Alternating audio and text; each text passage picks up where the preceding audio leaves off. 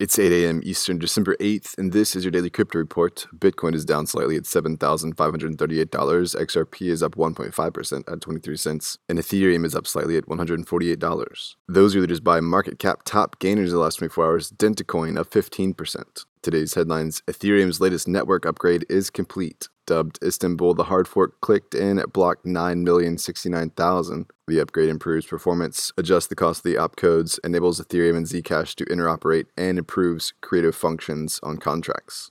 Well, Deutsche Bank is taking a moment to look across the next decade, and they're saying crypto has the potential to replace cash by 2030, highlighting that the fiat system is in a fragile state because of decades of low labor costs and inflation Regulation, however, is standing in the way of widespread adoption.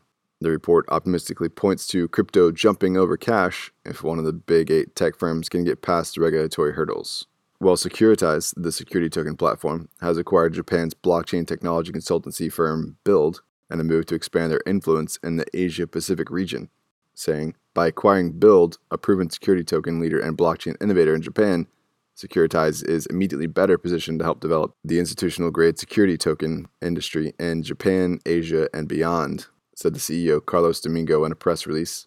And finally, at the end of this week, the Bitcoin network set a new record for processing 8.9 billion in on-chain transactions in a single hour. The spike was caused by Bittrex moving around 56,000 Bitcoin 21 times within one hour. Those are leading headlines today. Visit us at dailycryptoreport.io for sources and links. Find us on social media Add us to Alexa Flash Briefing and listen to us everywhere else you podcast under Daily Crypto Report.